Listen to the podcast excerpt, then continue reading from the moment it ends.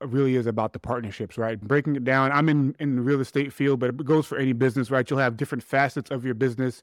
Break down what you're really good at and what you can accomplish in the least amount of time, and then delegate the rest. Don't be afraid to give up slices of the pie. Don't be afraid to give up equity.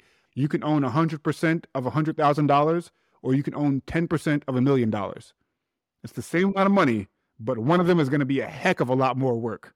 Every successful entrepreneur started with one goal in mind freedom, financial freedom, and time freedom. You read books like Rich Dad, Poor Dad, and dreamed of one day building a successful business that you paid others to manage while you sat back and watched the money pile up. But in the real world, most entrepreneurs fail at adequately preparing their business for their exit.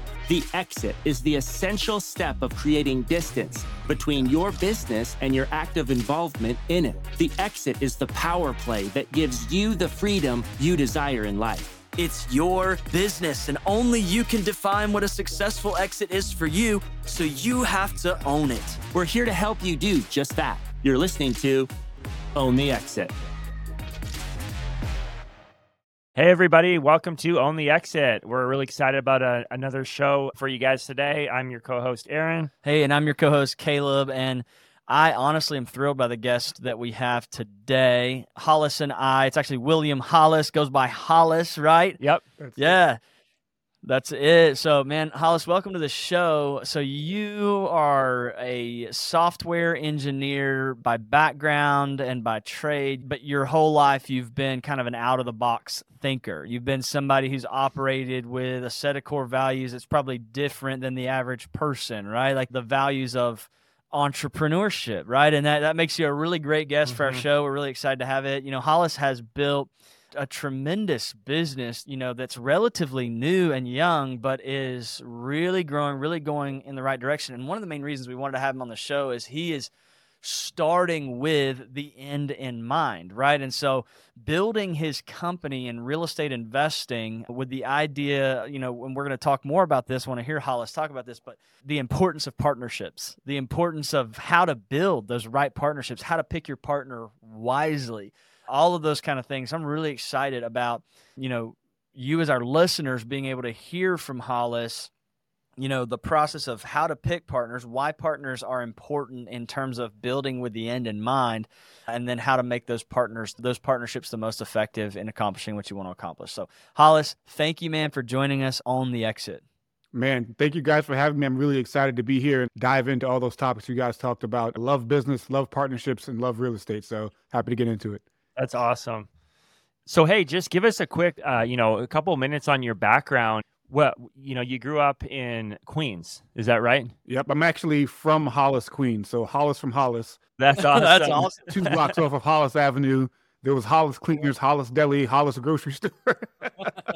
and there's Hollis Real Estate. And then there's Hollis Real Estate. Yeah when we were chatting earlier, you said something about your landlord coming and collecting the rent monthly, and something inside of you like spark, and you're like, I want to collect that rent. Yeah, and, yeah, into business and entrepreneurship, and tell us a little bit of your journey. You know, from your you know childhood and kind of growing up, and then and then getting into you know your career and, and your business. Yeah, so I mean, really, it, it does start way back there. You know, Hollis, Queens. We had a house uh, we rented from uh, our landlord's name was Mr. Carter Mr. Carter owned a bunch of houses in the neighborhood. This is like, you know, back in the 90s. He's coming around collecting the rent. By the end of the day, I, I see his wallet and it literally can't even fold. There's so many hundred dollar bills. Sounds dangerous. so, you know, seven year old me is like, man, I don't know what Mr. Carter's done, but obviously his financial situation is different than mine, right? And so I'm, I, it kind of really just stuck with me. Like, how do I get there? And I always saw real estate as the path to do that. Not necessarily from a business standpoint at that point. I just thought it was a matter of going out and buying a bunch of houses. Unfortunately, I had a really limiting belief, like a limited mindset growing up in that environment where most of my friends didn't own houses. Their parents didn't own houses unless, you know, it was inherited. That was the only way to own property. And so even well into my 20s, I didn't think I could ever buy a house, even though I, I had the money to buy a house. I had a decent job. You know, my my girlfriend at the time and I, she also also had a very good job. We could have certainly bought a house, but just in my mind, it was something that I didn't believe was available to me. I'd even started several businesses since then. I owned, you know, small businesses in web design. I've always been attracted to technology and kind of, you know, getting my hands on, on the nuts, nuts and bolts of things. And it wasn't until a buddy of mine uh, invited me to a real estate little meetup near my house where I was living in Connecticut at the time. He takes me to this meetup and they're talking all about wholesaling real estate, which is more business than real estate in reality. It's really like a little marketing business of going out and marketing to motivated sellers and, you know, getting those properties under contract, flipping those contracts. So it was like a business. And so, but that really intrigued me because again, it was a really outside the box way of going about getting into the real estate world. And it kind of helped me to overcome that limiting belief I had that it was just something that I couldn't afford, right? So we did that for a while. He and I started that business. But then talking about having the end in mind, my end goal was always to be Mr. Carter, just kind of coming around collecting hundred dollar bills once a month. Like I didn't want, I didn't want to have to work the phones like I was doing with wholesaling, right. right? So I started trying to figure out, man, how do I actually acquire some of these properties? Well, the fact of the matter is, in the 15 years since I'd left Hollis, Queens, real estate has only gotten more expensive. So I had to figure out, you know, how to partner with people to actually take down these deals. And then when you start bringing partners on the deals and you're looking at single family houses, there's not a lot of meat on the bone there. Duplexes, quads, there's a little bit of meat, but not really, you know, worth the, the effort. But then you start to get in, into some of the more, uh, you know, larger multifamily deals or different types of deals like portfolios and, and funds and things like that. Partnerships start to make a lot more sense. And so that's what led me to start 24 Capital Group with some bumps and bruises along the way for sure. But uh, that's what led me to start the firm and, and it kind of brought me to where I am now. That's awesome. Wow, that is so cool. What do you look for, I guess, in a partner? You said that, you know, as you get into these bigger deals, you bring partners on. I'd love to hear how you find partners, how you vet them, how you determine what each person is going to do, and what does that look like for you on some of these larger deals? There's been been some bumps and bruises with that as well. Yeah, you know, initially uh, it was just like who wants to partner, who who out there wants to help, and it was more so maybe from coming from a place of taking rather than giving. And what I learned over time was the more you can bring to a relationship, the better quality partners you'll find and the, the more help that you'll get from others. So the first thing really is it starts with understanding my value add. Like what can I bring to the table? What are my unique abilities? One of which is talking. Like if you I can't tell already, I love to talk, right? So that's a huge way of how I meet partners in the first place is going out networking, meeting people, and then the secret is kind of in the follow up after that, right? After you meet someone at a networking event, you get this fat stack of business cards that like ends up on the floor under your desk of it usually, right? But yeah. actually following up with people, and I kind of developed a little system for that, my business card follow up system when someone hands you a business card, if you really want to talk to them, I just put a small tear in that one. And then at the end of the night, I throw the ones that aren't torn away. that way I can remember who I actually really thought I had some synergy with and who I really wanted to follow up with. Because the fact of the matter is, like 50 business cards, I'm not going to call 50 people. Like, I'm not going to have 50 lunches with random people. So, and then from the partner, it really comes down to more than anything for me, it comes down to that alignment of core values, right? Because if we both have the same values, even if, you know, we're in different asset classes or you're in a totally different field of business than I am, maybe we can't partner right now, right? But who knows what opportunities will come down the road or if there's something small I can help you with. Like I've helped businesses implement specific systems because I'm a tech guy, right? So help them implement specific systems and CRMs and things like that. And while those aren't, you know, like massive real estate partnerships, big deals, but they're just small ways to partner with people because we have an understanding between one another. We share the same values. And so we're able to communicate in a very positive way with one another, even if it's not about doing a deal right now for our listeners, if if you ever meet Hollis at a networking event, you want to make sure he tears your business card. That's what I'm hearing you say. Yeah, just give it to him torn already. Don't think that. Don't, yeah, just someone hand that. Just Someone hand your business card. Exactly. So, man, the secret's out. So your system's broke, man. You're gonna have to come up with a different one. I think. Be the ones I don't tear. There you go. So exactly. Oh, that's so cool, man. So yeah. So tell us. I think I just had this question come to mind Tell us about a partnership that didn't work Oh, and what yeah. you learned as a way to kind of reverse engineer the process of picking a right partner, right? Tell us how to pick a wrong partner. Well, you know what? I've had partnerships where, and it's not, again, we had an alignment of values, but we partnered on the wrong thing because it was in a way that we, we both were bringing the same things to the table. And we didn't have the same unique abilities, but our unique abilities didn't complement one another, right? Because, say, for example, we'll take real estate. And let's say I like raising capital. I like going out, talking to inve- investors, having dinner with investors. What I don't like is dealing with brokers and going out driving to see properties, right? Well, let's say, Caleb, your strong suit is the numbers. You love analyzing deals, but you also don't like going out and, and talking to talking to brokers and going to see properties, right? Now we've got a partnership where nobody wants to drive out to see the property, So we got math and we've got people, but we don't have anything to buy. but we don't have anything to buy, right? Then you end up kind of, you know, I- really like to partner in a way where everybody gets to focus on their unique ability. This is something I actually learned from uh, Hunter Thompson. What is that? If you focus on your unique ability, you'll get a lot farther because you're doing something that you enjoy, right? So whenever you have to put in a little bit more work or you hit roadblocks or challenges, you like it anyway, right? So you're going to keep on doing it. And so I kind of stay away from things that I don't enjoy doing in business at this point, just because I've found that I don't do them well, right? I'm better off getting Yeah. someone else who loves doing it and they're going to crush it. And Mhm. I don't mind forming a partnership or even you know paying them, whatever that looks like. Exactly. I was going to say, because that philosophy works with partnerships, but also with hiring employees, Mhm. right? Like if you find that you're spending, you know, 15 hours a week doing something that you hate, and you have three of those things, right? Well, you got a 45 hour work week where you're doing stuff that basically you suck at. Like, let's be honest, if you hate it, you're not going to typically be great at it.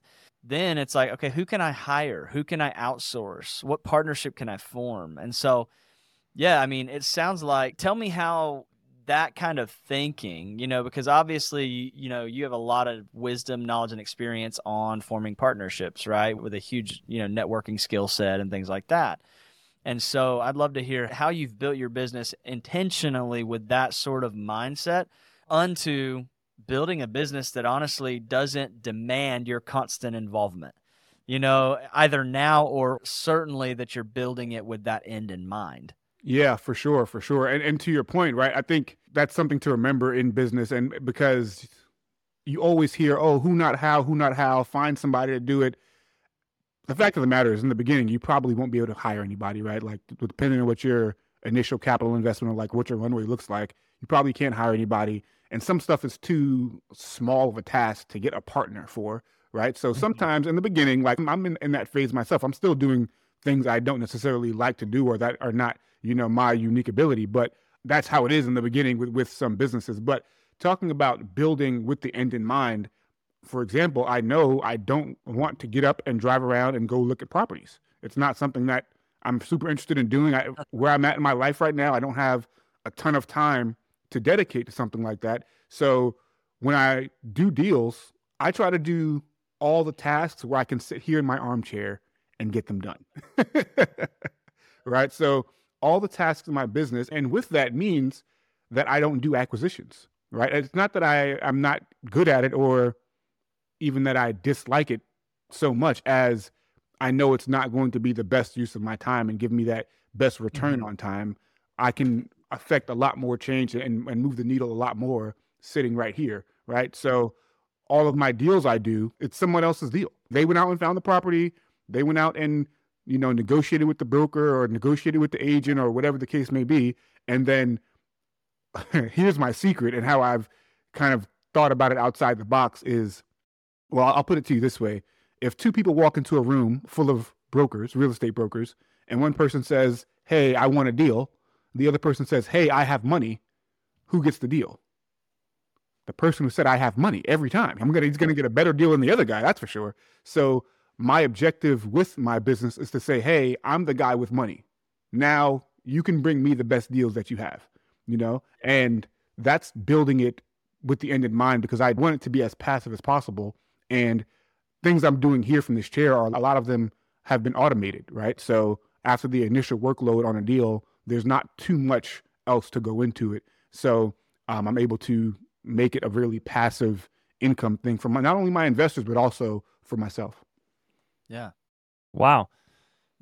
You said something about mindset. I just wanted to go back to that because it resonated with me of being successful in the sense of having a good job, even starting businesses, but having this limiting belief that you can't buy a house, which I just think how like all of us have those limiting beliefs in varying areas and we don't even know we have them. You know, and it's just like ingrained in us and maybe it's well, I don't think I could buy a house or then it's well, I don't think I could buy a rental house. And then it's I don't think I could buy an apartment building. You know, and then it's mm-hmm. I don't think I could buy a 200 unit one. I could only buy a 50 unit one you know, or I could only, you know, th- there's all these barriers that we just set yeah. uh, in our minds that aren't even real. And uh, talk about that a little bit more how you overcame that that shift in your mind from I can't even buy a house to now, you know, raising millions of dollars to buy, you know, big apartment buildings and these other assets that you're doing now. Yeah, I mean, that's a tough one. I think it's it's really multi-layered, right? Because you have what's called imposter syndrome, right? When you start doing something and it's like, "Oh, I've never done this before. Do I even believe I can actually do it?" And then on top of that, all these things to your point that we're kind of molded by our childhood on. All right, right? Like growing up as a kid in Queens, it was just like, dude, I don't know anybody who owns houses. Like, how do people even? Mr. Carter owns a house, but he has twenty. Like, I don't know anybody who's like just getting started or how to even do it. No one's teaching those things. So for me, it really became a matter of education.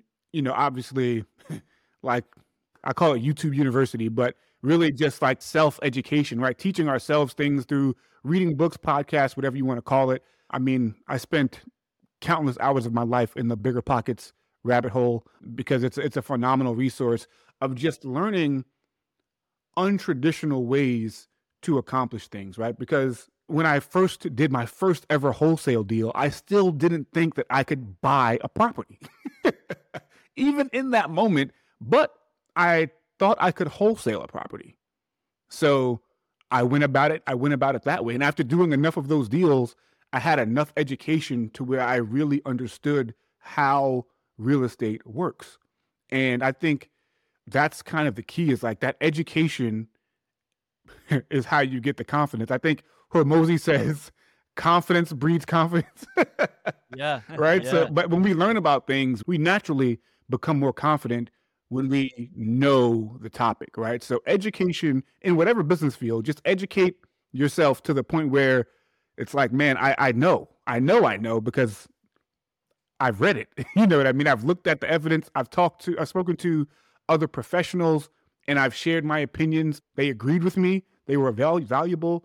Then you get validated and it helps to overcome those limiting beliefs. But I mean, it's still something I struggle with even now. Like, I don't think it's, it ever goes away, right? Every time you break through a glass ceiling, there's another one there that you have to kind of push through. Man, I'm hearing you say all these things. It's like in three different ways you've highlighted kind of what I would call the domino effect, right? I watched this. I mean, everybody knows if, if you've ever been on YouTube, you've heard of Mr. Beast, right? Like it's the number one YouTube channel in the world. He makes like a $100 million a year or something on YouTube. It's ridiculous, right? There's this one video where he created the world's tallest domino and he started it with just a normal sized domino. And then every domino after that was just slightly bigger up until like this domino that was like the, the size of a three or four story building, right? And he literally videoed him knocking that one little domino over and it knocks the bigger ones down progressively until that big one falls down and like crushes a 7-Eleven. You know, like literally decimates a 7-Eleven. And it's like I'm thinking like you're saying okay, overcoming the limiting belief of buying my own home has led to now feeling like confident that I could buy a 100 unit apartment complex. And there's steps along the way. There's dominoes in between buying your house and buying the apartment complex, right? And then you said wholesaling. I don't think I can buy, you know, this huge commercial property, but I think I can wholesale one house. But then the progression, and so man, it's like well, the wisdom that I'm like absorbing from you right now is if you're wanting to take down Goliath, right? Then you got to start fighting lions, tigers, and bears, right? A smaller enemy, right? You got to conquer a smaller, limited belief mm-hmm. that then progressively carries you forward to yeah. conquering those bigger things that you see down the line. I would love to hear even more about that on you. Like, how did you knock the first domino down? And how did you know you needed to?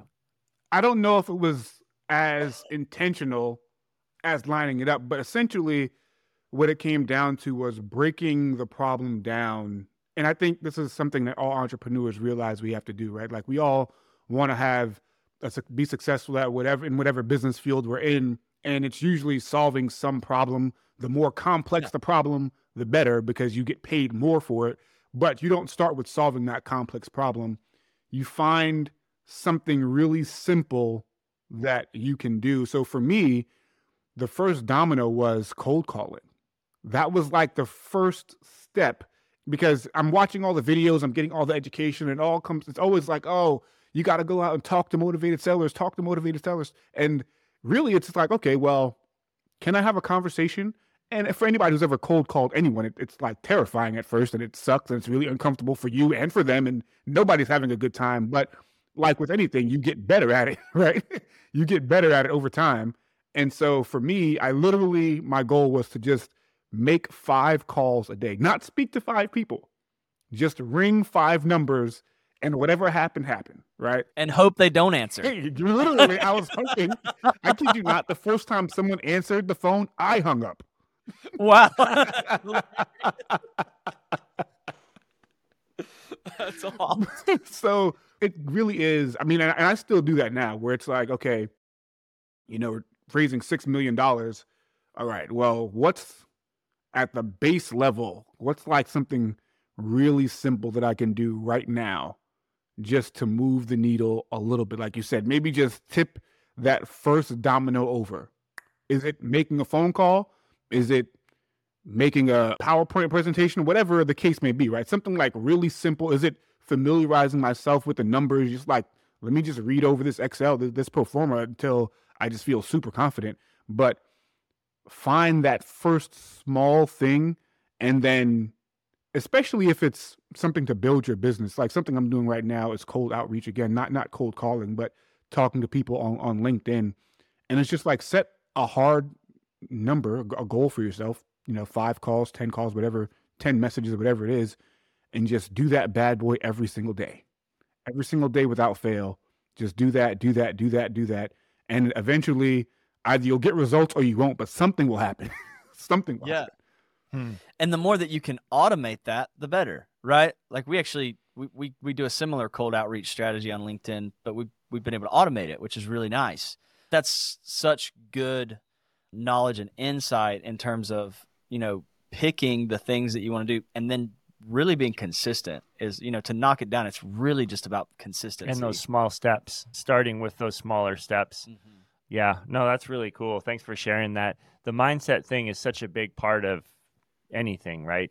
Especially in business because there's so many unknowns and we all feel just unprepared and it's an idea and then we're like, well, I don't know if I can actually do it and you know, yeah. how am I going to get, you know, and then even if it is successful, then there's more more thoughts like, oh, this is going to be more work now, and or overwhelm, or just all those different things, right? A lot of it just comes back down to just our mindset, though, because so much of that is just false. Yeah. And so, yeah, I, I appreciate you sharing all that. And if I could even build on top of that, to speaking about mindset, because I didn't grow up with much, I consider myself a very pragmatic person. Mm. So up until maybe four years ago, anyone who came up to me and said the word mindset, I thought was a loony bin. Straight up. I was like, you're talking about mindset. I want to talk about dollars. Let's talk about money, right? And I think that is the situation for a lot of people who, who even some people who are successful. You kind of come in and it's like mindset. Well, what is mindset? It's so untangible and theoretical. But the fact of the matter is, our thoughts control our actions, right? If we think in a certain way, we're going to act to follow that. And it, the proof is in the pudding. When you are thinking about food, suddenly you're hungry. Like you could just have a conversation about steak and French fries, instantly you become hungry. I'm about to eat a steak right now. But the, the same goes in business. If it's just like in our mind, if we don't actually believe we can do something or we feel like something is going to be too hard or there's going to be, I can't overcome the obstacles, and we just have that negative recording kind of playing in our mind, then th- that's what's going to actually happen in real life. I don't know if it's the universe alignment, I don't know, whatever you want to call it, but the way we think, our mindset actually affects our results at the end of the day. Yeah, we become Wow. what we believe. We become what we believe. No, it's so good, man. So, dude, I could honestly sit here and talk to you for another, you know, hour or two. You know, loving this conversation, Yeah. but we're, we're getting to the point in the show where we need to jump into the exit round. It's five questions that we ask every single guest that comes on the show, and we're excited to ask those to you, Hollis. So. Welcome to the exit round. And the first question, man, we want to be trendy. Every business and entrepreneurship podcast asked this question, so we want to be cool. So here's the question. You ready? What's your all time favorite business book?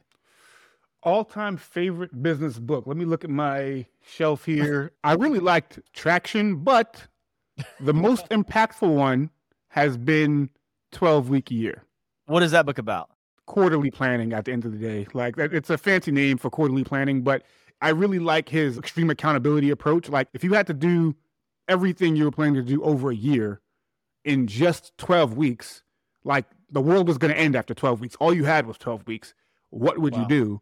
I really like that approach because it's more so about, as opposed to planning, it's more so about eliminating unnecessary tasks and really just focusing on what's going to move the needle and getting that done in a 12 week period. Oh, that's cool. That's cool. Yeah, that's good. Okay, next question. What percentage of your current income is fully passive versus earned?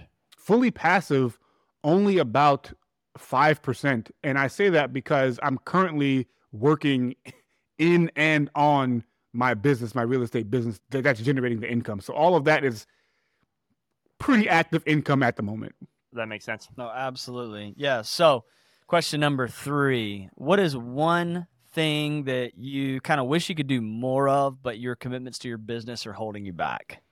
man i love to travel i love to travel Yeah. and i'm building my business to a point where i will be able to do that once some of these things do become a little more passive like we Mhm. talked about before i started this business my wife and i used to travel a lot more and I'm, I'm looking forward to getting getting back to that of course covid happened and that's really what started the interruption in the first place but Yeah. For sure. Yeah.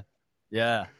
That's good. All right, number four. If you could go back in time and talk to your younger self, what did business advice or life advice would you give to your younger self? Don't be afraid. I think fear of failure, especially depending on how you grew up, fear of failure is a huge motivating factor. When I say motivating factor, it motivates the way we act for action or lack thereof. I had, you know, so much fear of fear of failure in various points in life and and because of that I didn't take advantage of opportunities earlier and that's what I would tell myself is listen, don't be afraid, just fail forward. Yeah. Last question. What is your strategy for creating time freedom and financial freedom for yourself? Great question. So, when it comes to time freedom, it really is about the partnerships, right? Breaking it down. I'm in in the real estate field, but it goes for any business, right? You'll have different facets of your business. Break down what you're really good at and what you can accomplish in the least amount of time, and then delegate the rest. Don't be afraid to give up slices of the pie. Don't be afraid to give up equity because, and even this relates to the financial freedom as well. I say this all the time. Yeah. You can own 100% of $100,000 or you can own 10% of a million dollars. It's the same amount of money, but one of them is going to be a heck of a lot more work, right? So, and then more on the financial freedom side, I'll call it the walk away number in case this is a family podcast. But, yeah, yeah, yeah. but understand the number, how much money you actually need, right? I think we Uh-huh. can get swept up in lifestyle creep and like kind of really lavish, luxurious lifestyles when the fact of the matter is like really what we want is time. I'm really focused on living below my means and operating within that space, even as I'm building my business and creating more passive income, understanding that I don't need to go out and make $5 million a year, or $2 million a year, whatever the number is.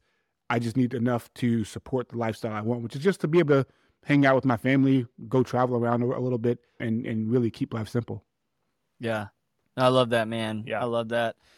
Such a good conversation. Yeah, Uh. I hate that it's coming to an end, but man, Hollis, thank you so much for jumping on on the Exit. I personally follow you on Instagram at REI Hollis, as in real estate investor Hollis. And so for our listeners, I think you should follow REI Hollis on Instagram. He drops some really cool uh, you know, just short form videos that are educational, inspirational, mindset stuff for a guy who hated mindset four years ago. He talks a lot about mindset now.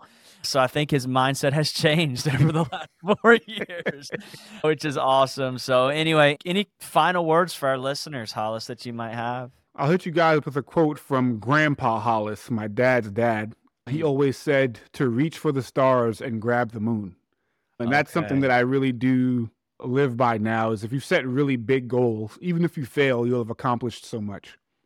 Yeah. No, it's so good. So good. Yeah. Yeah. All right, everyone. Thanks so much for joining us for another episode, Own the Exit. And we just appreciate you tuning in. And Hollis, thank you so much for the gold that you brought today. And I'll be going back and looking through some of these notes and listening to this again because you shared so much wisdom. And we just appreciate you jumping on the show. Yeah. Thanks for having me, guys. Really, really enjoyed it. Absolutely. Thank you, Hollis. Hey, if you haven't subscribed yet on your favorite platform, go ahead and subscribe and leave us a review. Share the episode with someone else. It helps us to reach more people. And again, thank you for joining us for Own the Exit. Until next time. Thanks for listening to another episode of Own the Exit. Remember, it's your business, and you can define your exit however you want. If you enjoyed this episode, be sure to subscribe and leave us a review on iTunes. Your feedback means the world to us, and it helps us reach more people just like you who are looking to own their exit.